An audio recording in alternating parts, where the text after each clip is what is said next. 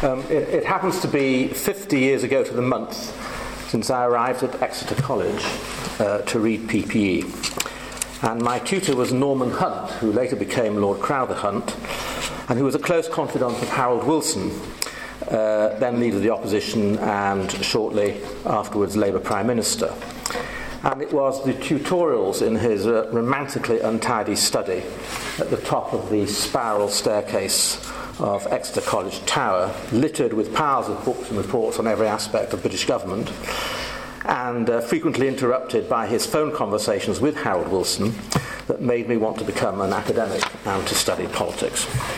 Well, one of the core PPE papers then was called Political Institutions, and the books on the reading list, many of them written by Americans, tended to the view that the British system of government was close to perfect, and certainly far superior to others. It was simple and easily understood as the world's constitutions go. It was strong, decisive and accountable, and it was stable. The government, always of one party, governed for 4 or 5 years, but then the public had their say, which the electoral system ensured was a decisive say.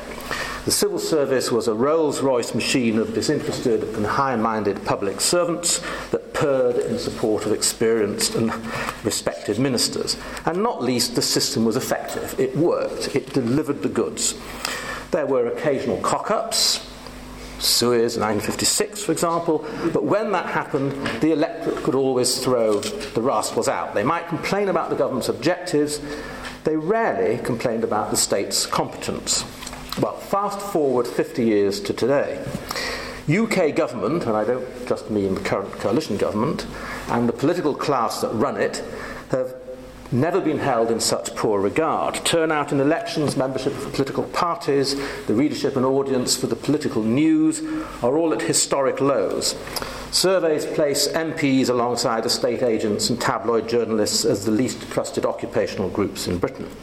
And nowadays, government is increasingly seen as part of the problem, not the solution, and the political process is regarded as a petty distraction rather than as a means of addressing the critical problems that are faced by individuals or society at large.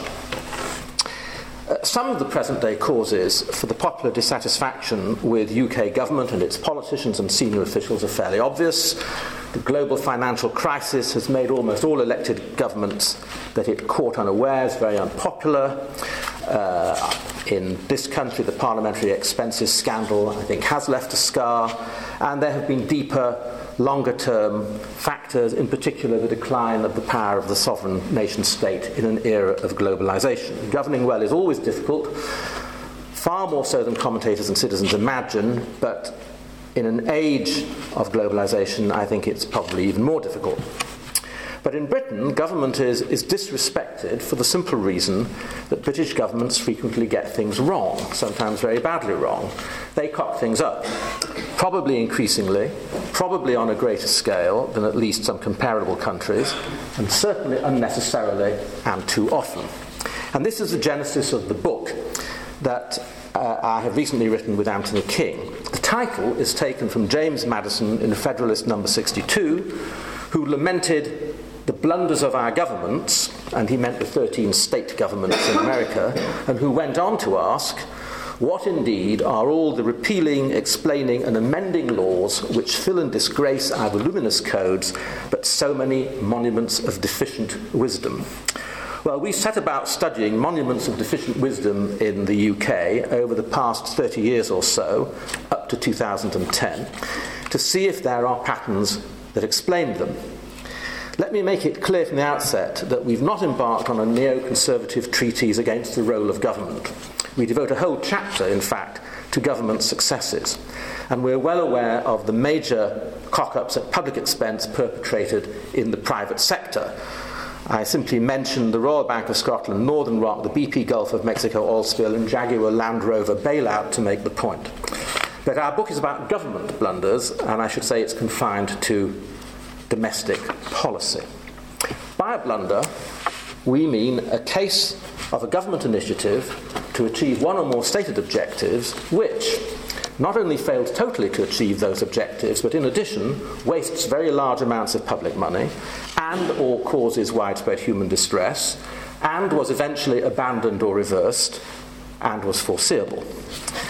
And I shall shortly give examples of some horror stories, but before doing so, let me say what we excluded. Blunders are only one, although an important form of government failure or policy error. First of all, we didn't count mere policy disappointments. A great deal of government action produces outcomes that are smaller, slower, weaker, more expensive, and less clear-cut than envisaged or hoped for. For example, much of New Labour's attempts to reduce social exclusion, improve public services, and raise educational and health standards fall into this category. The programmes were trumpeted very loud, the initial claims proved too optimistic, there was lots of spinning, the outcome turned out to be modest. But they didn't achieve the opposite of what was intended. They didn't waste colossal amounts of money or result in collateral damage. They were disappointments, perhaps not worth undertaking in the first place, but not blunders. We distinguish blunders, secondly, from what Americans call wrong judgment calls, including controversial ones, which proved mistaken in hindsight, but were justifiable in the light of knowledge at the time. The real world of government is often intractable and ultimately unknowable.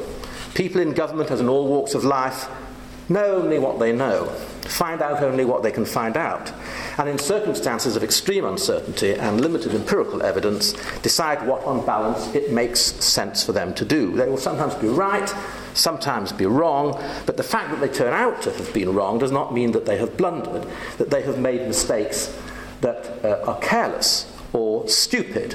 For example, the Treasury's sale of half the UK gold reserves from 1999 to 2002 at the bottom of the market is easy to fault in hindsight, but it was a wrong judgment call rather than a blunder. And I would also argue that, for example, the government's response to the BSE outbreak and to foot and mouth disease in 2001 comes into the same category. So although all blunders are mistakes, not all mistakes are blunders. Our blunders are sins of commission, and we distinguish them from sins of omission. One could write a very compelling history of post-war UK governments in terms of their failure to address in good order and in good time critical problems confronting the country. One thinks, for example, of successive governments' failure to deal effectively with the challenge of social care for an increasingly ageing population, of its tardiness in devising a national strategy for sustainable energy and for food sufficiency, and its inability to decide on the location for, let alone provide, increased airport capacity in London. This form of governmental failure has massive public consequences and deserves attention and explanation, but our focus is on specific, identifiable instances of deliberate policy decisions that have gone spectacularly wrong. So perhaps sins of omission should be called meta-blunders. And finally, we don't mean policies that are merely controversial or unpopular or contested between the parties. What counts is not the objective of a policy, but whether or not it has been achieved and at what cost. And it turns out that most of the big blunders we studied were matters on which parties were agreed, at least in principle. We studied 12 blunders from 1980 to 2010, taken from a very much longer list compiled from the suggestions that gushed forth from a large number of former ministers, senior officials, and political commentators. And here are the dirty dozen in chronological order. The widespread mis-selling of private pensions in the late 1980s. The poll tax, of course, the classic policy blunder. The Child Support Agency, established in 1993, still in desperate difficulties under another name after nearly 20 years. Britain's entry into the exchange rate mechanism in 1990 at the wrong level, and its humiliating exit in 1992. The Millennium Dome in the year 2000, not desperately important in the scale of things, but it did lose £800 million and was an entertaining mishap. The fiasco of individual learning accounts in 2001, which turned out to be a charter for embezzlers and shysters. There are still trials of the fraudsters whom the government paid for the non-existing training of non-existing students. The whole business of the administration of tax credits, introduced in 2003, including demands for large reimbursements from recipients long after the event. The Assets Recovery Agency, also established in 2003, which was charged with recovering the ill-gotten gains of criminal activities, but cost far more to run than it ever obtained, and was closed down after 5 years. The failure, year after year, from 2005 to 2009, to pay British farmers monies due to them from the EU, resulting in bankruptcies and suicides. The endless problems with ill-conceived and over-ambitious government IT projects, most notably, but by no means limited to, the abandonment of the NHS patient record system before it ever came into operation. The collapse of Metronet, which was the public-private partnership for the modernisation of the London Underground, at a cost of the very minimum of £2 billion to the taxpayer. And then finally, the on-again, off-again, on-again, and now apparently off-again introduction of ID cards, which has consumed a great deal of time and a considerable amount of public money. There were other strong candidates that just failed to make the list. For example, the GP contract settlement of 2004, which, in the words of the British Medical Association, left them stunned. It left them stunned because they didn't think it was possible to get such a good deal out of the government. It gave GPs six-figure salaries and permitted them no longer to work at weekends. But we didn't include it as a blunder because it did actually achieve the government's objective, which was to increase recruitment of GPs, which wasn't really surprising given what a great deal it was. Well, let me now give you more of a flavour of these blunders by describing just three of them in a little bit more detail, and I'll then later refer to them when I discuss the causes of blunders. So first of all, the poll tax. Well, this was introduced in 1990 to replace property-based local taxes by a flat-rate community charge on all local adult residents. The Conservative Party, especially its local activists, vocal at annual conferences, had long regarded the rates as unfair. Two figures deeply embedded in Conservative iconography were always contrasted: the elderly widow living alone in her family house, paying the same rates as the family next door, consisting of mum, dad, and three strapping young men, and they were invariably strapping, all bringing income into the household. The rates, moreover, weren't paid by council house tenants, and therefore funded the profligacy, as it was seen, of Labour councils to fleece home owners. The community charge would be fairer, would make local authorities accountable to the local electorate, and financially more prudent. That was the belief. Well, it was, as is well known, a colossal blunder, the mother of all blunders, perhaps. It was uncollectible in some communities, especially the big cities. It cost £2.5 billion in uncollected taxes. It led to the collapse of the finances of some local authorities.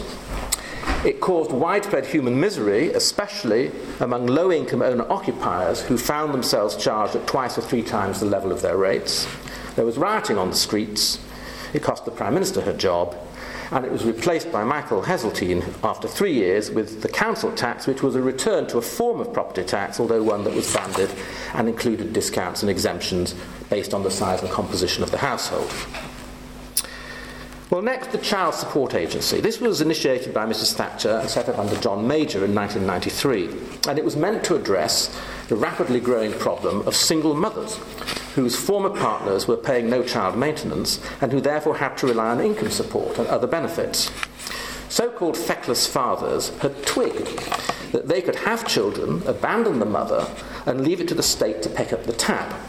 And the tab was growing rapidly throughout the 1980s. At that time, child maintenance issues were handled by the courts, but in most people's view they were cumbersome, slow, arbitrarily inconsistent, and ineffective.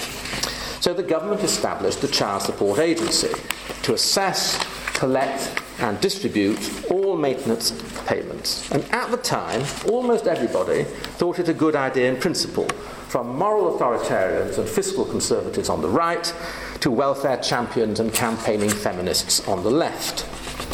Ministers promoted the Child Support Agency at the second reading of the Act as a means of lifting millions of children out of poverty, saving the taxpayer money, and forcing young fathers to meet their responsibilities, all at the same time. Well, it turned out to be a disaster. It cost far more to run than it ever collected in payments. It left hundreds of thousands of single mothers and their children worse off than before. Single mothers en masse refused to identify the fathers. Very few supposedly feckless fathers paid up for the simple reason that being feckless, they just didn't have the money. The IT system set up to manage the processes soon choked to death, as did its very costly replacement, producing administrative chaos. The CSA came to be called the Complete Shambles Agency. There were countless instances, running into hundreds of thousands, of miscalculated charges, of payments going into the wrong accounts, and of payments being charged to the wrong fathers. And you may imagine the breakfast scene when the wife sees a letter to a blameless father demanding maintenance payment for the child he never told her about because he never fathered it, or the frustration of childless gay men being relentlessly pursued by the CSA. Eventually, 15 years, 4 governments and 5 chief executives later, the idea of a government agency superintending child maintenance arrangements was abandoned. And then thirdly, Metronet. The blunder of Metronet exceeded the scale of the poll tax in its waste of public money, although not in human distress, and it was barely noticed in the media. In the 1990s, the London Underground was in poor shape, with a huge backlog of maintenance and desperately in need of upgrading. The government recognised the need for a major long-term upgrade. The traditional forms of procurement for an infrastructure project of such magnitude is either a contract issued by a central public commissioning authority, such as Transport for London or the Department of Transport, or a bond issue underwritten by the central government or the Greater London Authority. Instead, and against advice from all with expertise and experience in the matter, the Treasury insisted on a public-private partnership. The idea of a PPP is to transfer risk to the private sector and to take the costs off the government's public accounts. Metronet was the larger of 2 consortia of major private companies in the construction and engineering sectors, established to undertake the modernisation programme. The multi-layered management structure of the setup, which involved the Treasury, the London Underground, Transport for London, the Metronet Consortium and its constituent companies, all of whom were very large companies, was of hideous and baffling complexity. The detailed, convoluted contracts drawn up to manage the risk of every element in the programme ran to 28,000 pages and 2 million words and cost over £500 million in consultants' and lawyers' fees. In 2007, Metronet went bust, with very little maintenance or upgrading having been undertaken. To keep the show on the road up to the point of bankruptcy, the Treasury had agreed in a side comfort letter to underwrite 95% of Metronet's liabilities. In other words, the risk had not been transferred to the private companies but was shouldered by the taxpayer. Estimates of the overall cost to the taxpayer vary from 2.5 million to as much as billion to as much as 20 billion. And as one of the officials we interviewed for the book said, you couldn't make it up. You simply couldn't make it up. Okay, well, that gives you a flavour of the kind of case studies that we examined. Why do blunders happen? We offer no general theory of blunders, no single capstone explanation, and indeed each of our case studies was to some degree sui generis. But it is helpful, I think, to distinguish between structural and behavioural causes. Structural causes are rooted in poorly designed policy making and delivery structures, which are liable to produce or allow mistakes, irrespective of the quality and behaviour of the individuals and groups involved. Individual politicians or officials possessing the greatest skills and abilities would have made the same mistakes, given the decision-making structure, procedures, and culture in which they operate.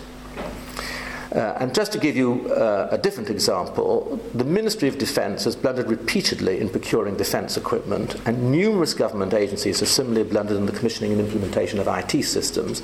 But it does seem highly improbable that these blunders can all be attributed to the failings of particular individuals and groups. They would appear to be institutional, systemic, and cultural in character. Structural malfunctioning points to the need for the reform of policy-making institutions. Behavioural causes refer to the inadequate skills or delinquent behaviour of ministers and officials operating in a sound system of policy-making.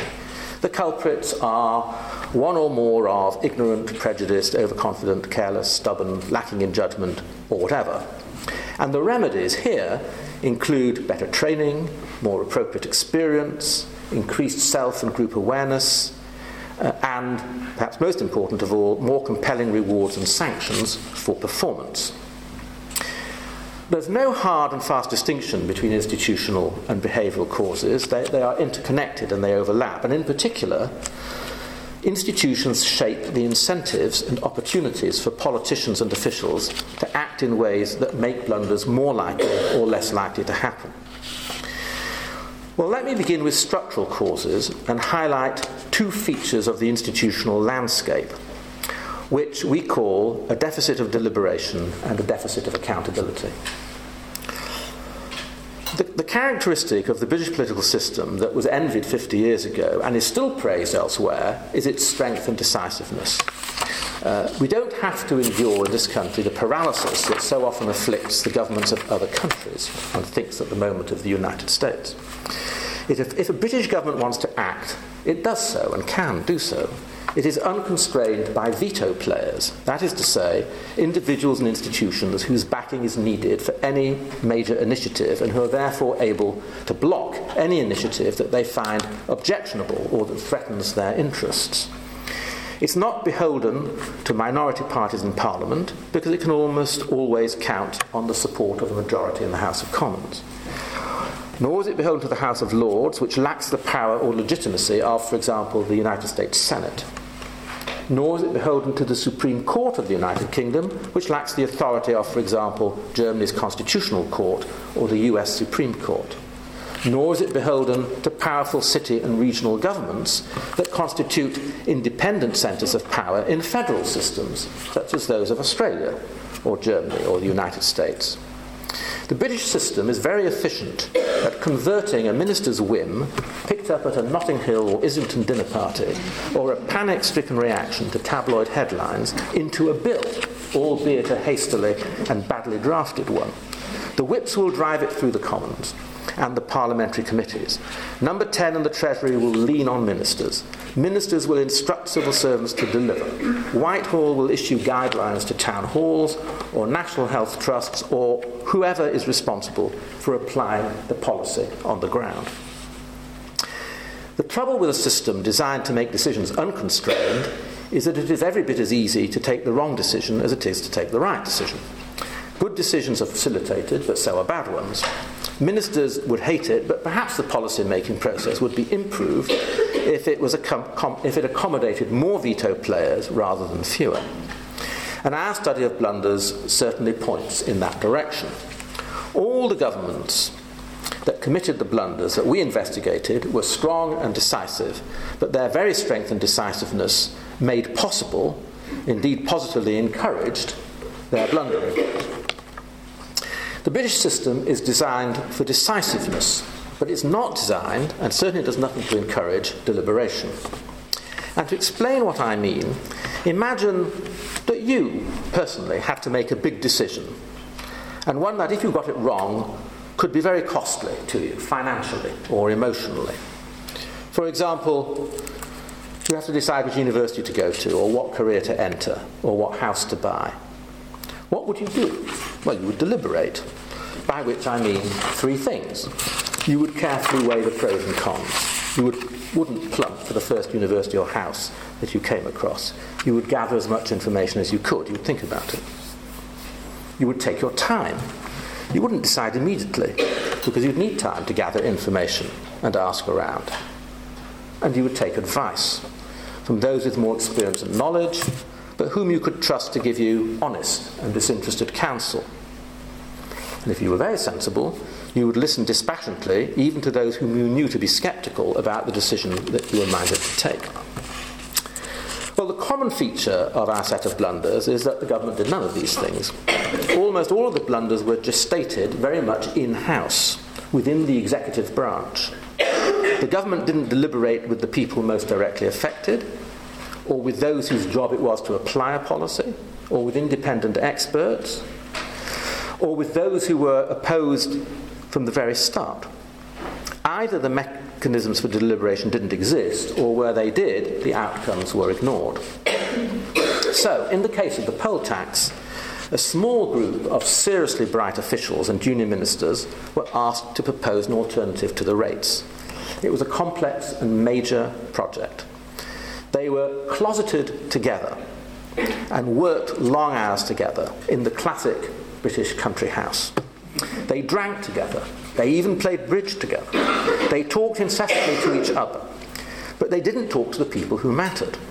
They deliberately excluded local government treasurers, the real experts on local tax collection, whose day-to-day activities would be adversely affected if they failed to collect tax, on the grounds that local government treasurers had preordained views, that they had an agenda.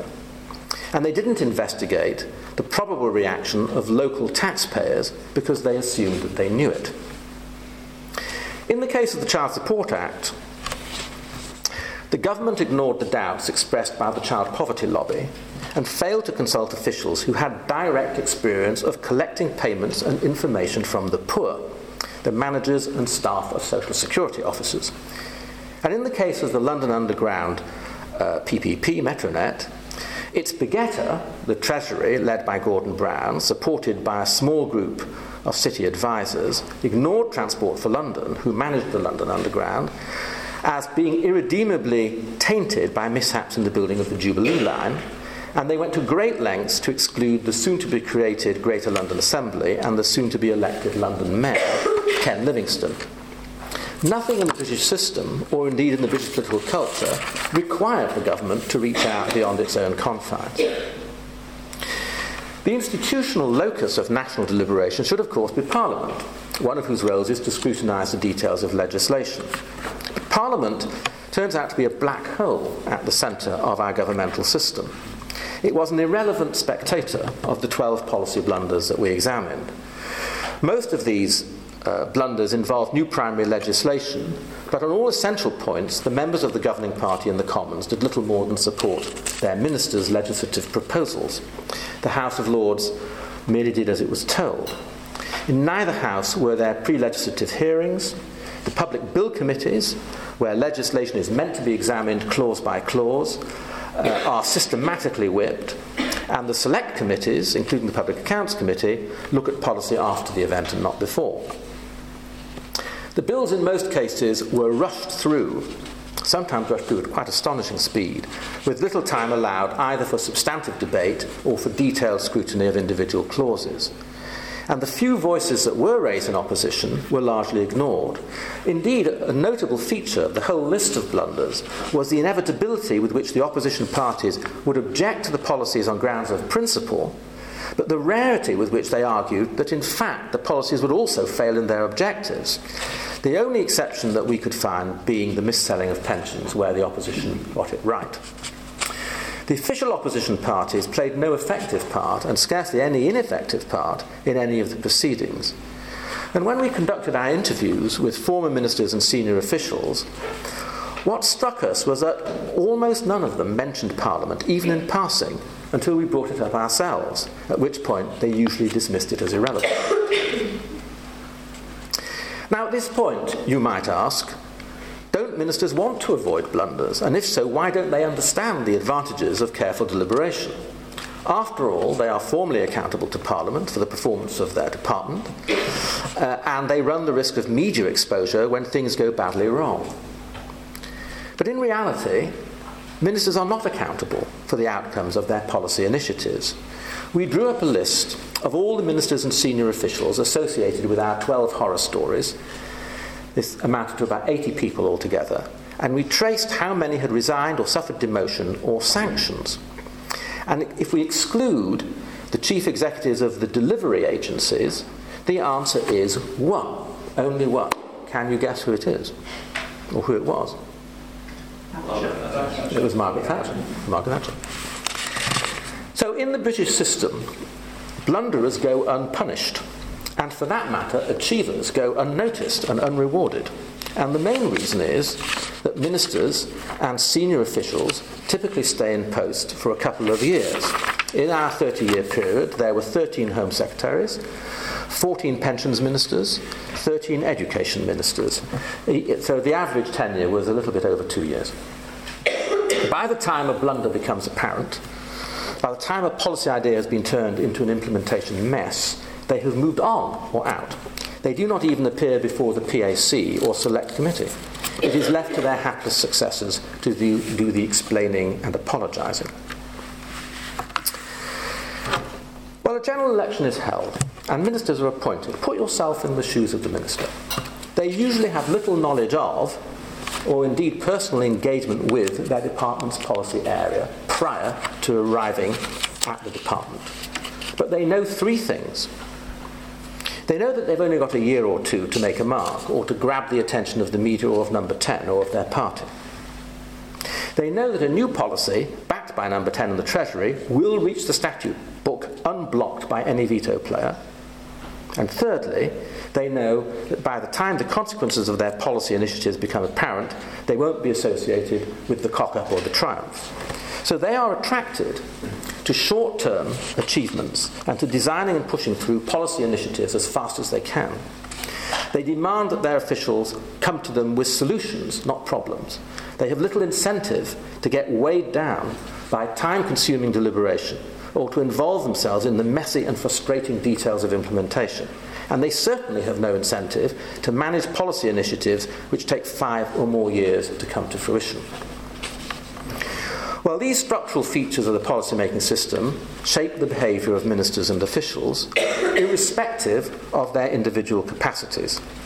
I've already touched on the incentives to drive through hastily considered short-term initiatives with little thought given to practicalities of implementation. But they've also created what might be described as a culture of ministerial hyperactivism. In public life, as in private, ambition and drive are important ingredients for success. But absence of individual accountability and of countervailing checks and balances generates excessive optimism and misplaced confidence that can easily lead to blunders. Yes, we can works better as a rhetorical call to arms than as a guide to action. In the case of both the Child Support Agency and Metronet, but most of the others too, the ministers responsible were confident that the policy could be made to work if only the officials got on with the job of delivering it.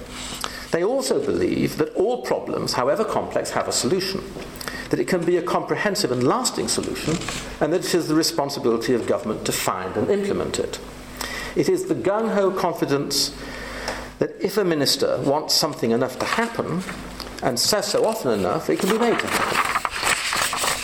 It is the assumption that officials who point out snags and obstacles are being obstructive and should be replaced, that professionals who are sceptical are self-interested and should be ignored. One of the former ministers whom we interviewed, Peter Lilly, reflected on the something must be done mentality of the civil service when he was there.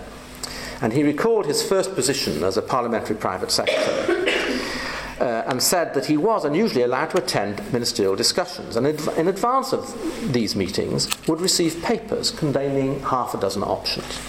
And it struck him as strange that none of them offered the option of doing nothing. And at his request, eventually, this was done. It became known within his department as the Lilly option. But he was the exception. He would not have been 30 years ago.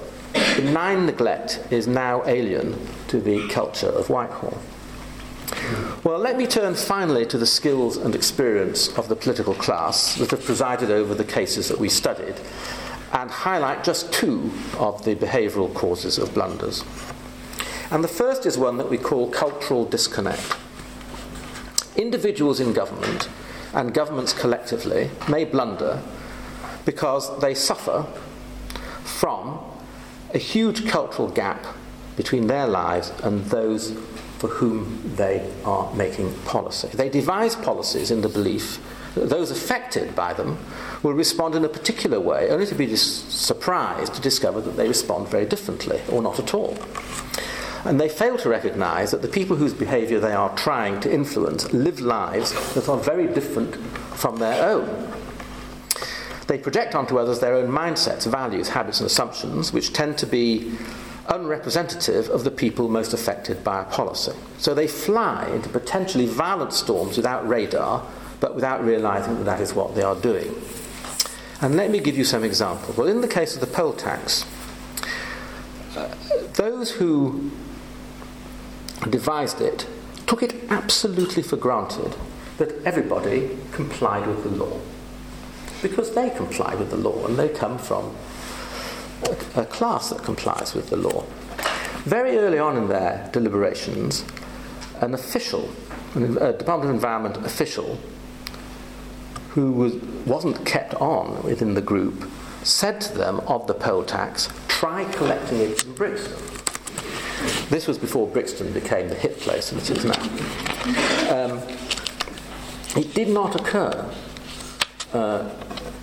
to those who devised the poll tax that large numbers of people who felt that they either couldn't pay it or shouldn't pay it would find all kinds of ways of avoiding payment. In the case of the Child Support Agency, those who devised the policy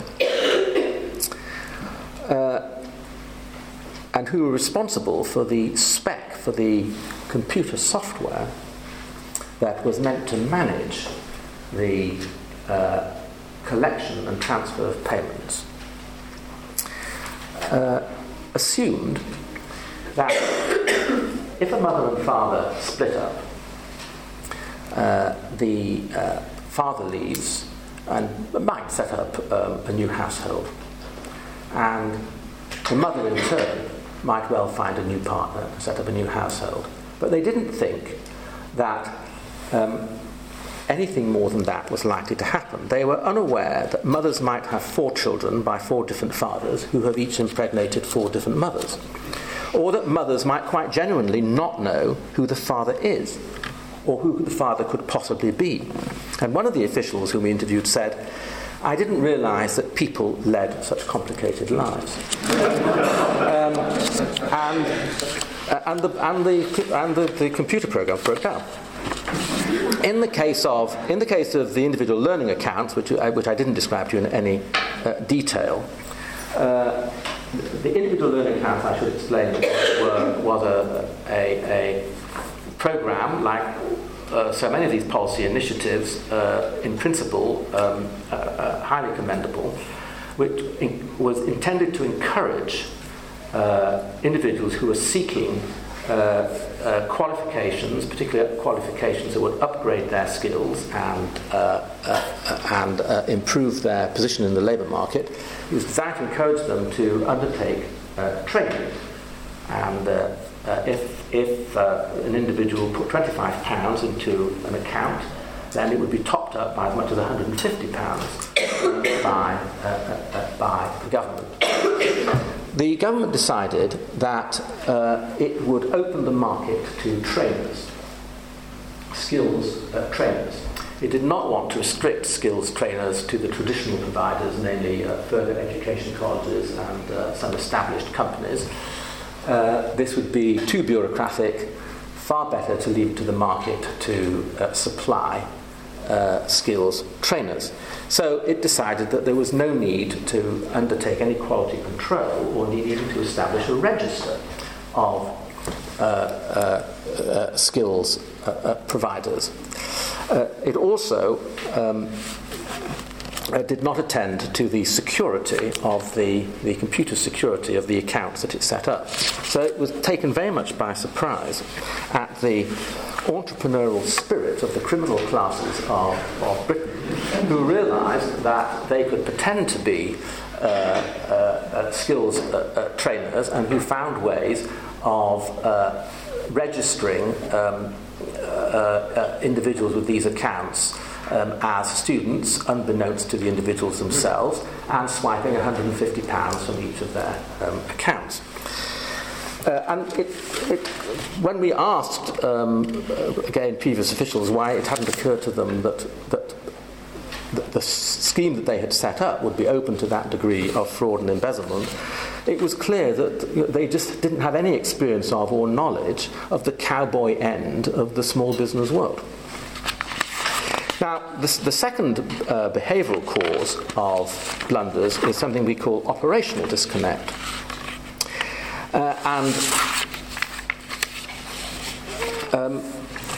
It describes those who it describes the gulf between those who design the policy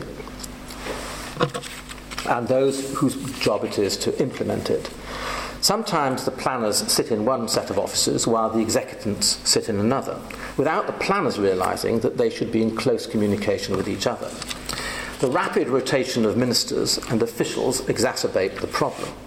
The policymakers operated effectively in an implementation vacuum. They didn't regard issues of implementation as their problem because they didn't imagine it could ever threaten the viability of the policy. And I've already mentioned some examples of this, such as the failure of the Whitehall poll tax group to consult local government finance officers and so on. Why didn't the policy designers and policy planners communicate with and consult the implementers? One might think it was blindingly obvious that a policy design is only as good as its practical application. Well, not if you have had no or very little experience in your life of running an organisation or delivering services or satisfying clients or customers, in other words, of managing and delivering change. And most ministers and indeed senior officials do not.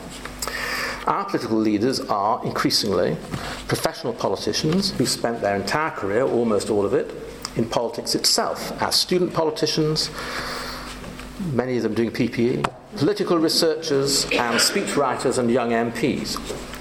Cameron, Clegg and Miliband, Osborne, Gove, Lansley and Haig have spent almost their entire adult lives in politics.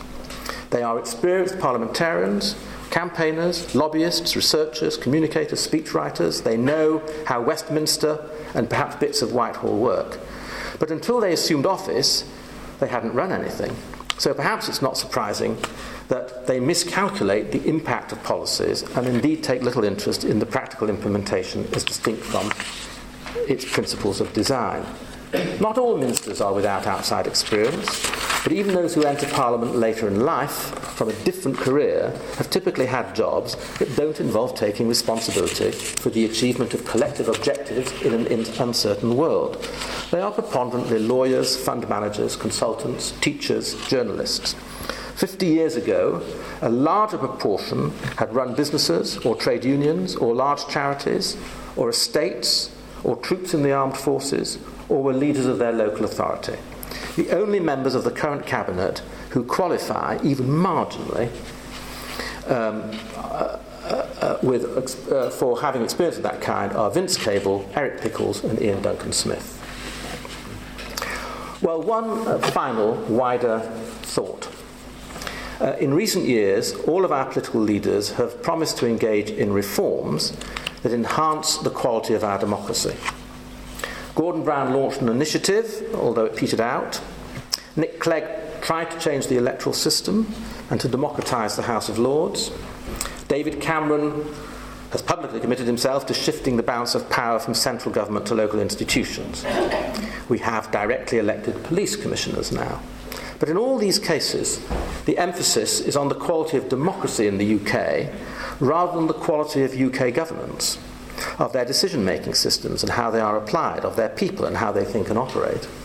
Almost certainly the popular legitimacy of our democratic institutions owes more to the standard of government affecting everyday lives than does the quality of governments owe to democratic design. Blundering governments are not governments that command respect. Perhaps the principal cause of our discontent is poor quality governing rather than democratic deficit, and this is what needs to be addressed. So maybe the poet Alexander Pope caught the public mood in his essay on Man. For forms of government let fools contest, where air is best administered is best.